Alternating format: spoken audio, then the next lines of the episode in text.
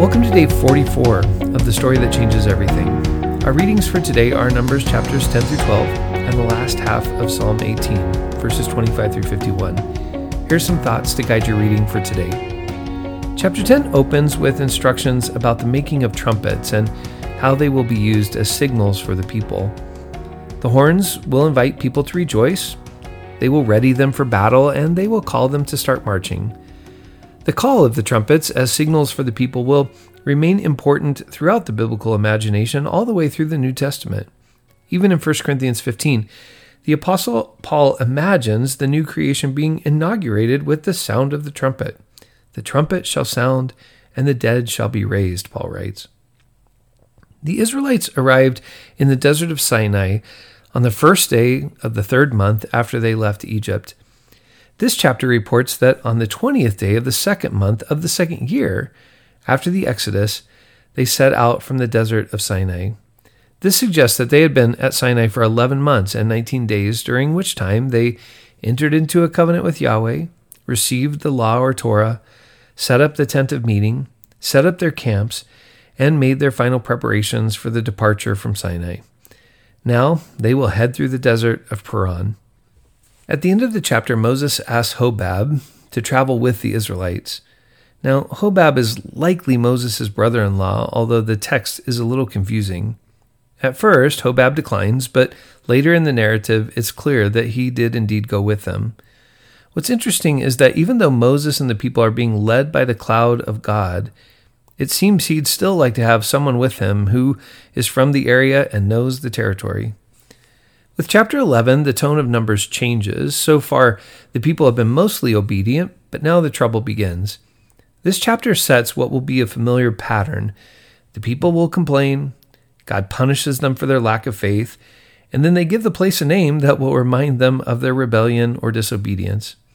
My favorite part of this complaint narrative is God's response in verse 20 that He will give them so much meat, which is the reason they've been complaining, that it will be coming out of their nostrils. And I love the name they give to this place, Kibroth Hattaava, meaning the graves of craving. Their undisciplined desires became the source of their destruction. Like the frequent miracles and parables in the Gospels, these wilderness stories will not be identical, but they overlap and emphasize several common truths.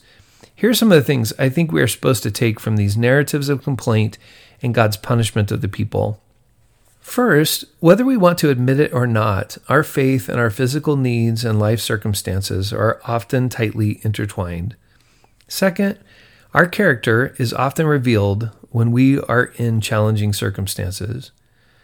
Third, we can often turn to nostalgia as a way of not moving forward, and we usually remember the past much better than it actually was. Fourth, Negativity in a community is contagious. Fifth, when people are angry and frustrated, they often talk to one another rather than to God. Sixth, leadership is difficult and nobody can do it alone. Seventh, no matter how many successes a person experiences, negativity and criticism can sap all a leader's energy and joy. Eighth, great leaders take those frustrations to God in honesty and vulnerability. And then finally, God responds to those prayers, but that doesn't mean that a community will always escape the consequences of their negativity. Notice in the chapter that God shares some of Moses' unique spiritual gifting with the 70 leaders that are called up to become his support team. It's unclear what the text means when it says the leaders started prophesying, but it is clear that they had been uniquely and publicly gifted by God's Spirit, and that gifting was not for its own sake, but it was given to empower them for the task ahead. Chapter 12 reveals Moses dealing with trouble not just on the outskirts of the camp, but also within his inner circle. His siblings, Miriam and Aaron, are a bit prejudiced against Moses' Cushite wife. By the way, the text doesn't really give any more context than that. We don't know if Zipporah has died or if this is a secondary wife added to the household of Moses. Nevertheless, his sister and brother aren't happy about it, and while they're complaining, they also feel like Moses is getting way more credit than he deserves.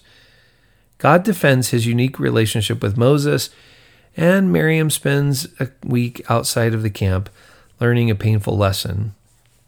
Some biblical scholars think this text is not just about Miriam and Aaron, but it's also meant to be read as a warning by later generations. It will not be uncommon in the future for self proclaimed prophetic voices to come along who might claim to be spirit filled and given the gift of prophecy. It's likely that some of these would be prophets will proclaim that whatever they had to say surpasses Moses and the law. This whole narrative seems to clearly state that although there may be some in the future who are uniquely gifted by God's Spirit, those gifts have their limits, and one of them is that they can never replace the law given to Moses. Perhaps that's why even Jesus will state about his own spirit empowered ministry at the Sermon on the Mount. Don't even begin to think that I have come to do away with the law and the prophets. I haven't come to do away with them, but to fulfill them. Numbers chapter 10 is making the point that whatever God may do in the future, it will not simply set aside the unique relationship God had with Moses and the formational revelation given uniquely to him. In the light of these stories, the opening verses of our psalm passage for today, verses 25 and 26 of Psalm 18, may serve as both a promise and a warning. You, God, deal faithfully with the faithful you show integrity toward the one who has integrity. You are pure toward the pure, but toward the crooked, you are tricky. As we journey now with Israel through the challenges of the wilderness, the goal is not to see them as uniquely disobedient, but to see our own struggles through theirs.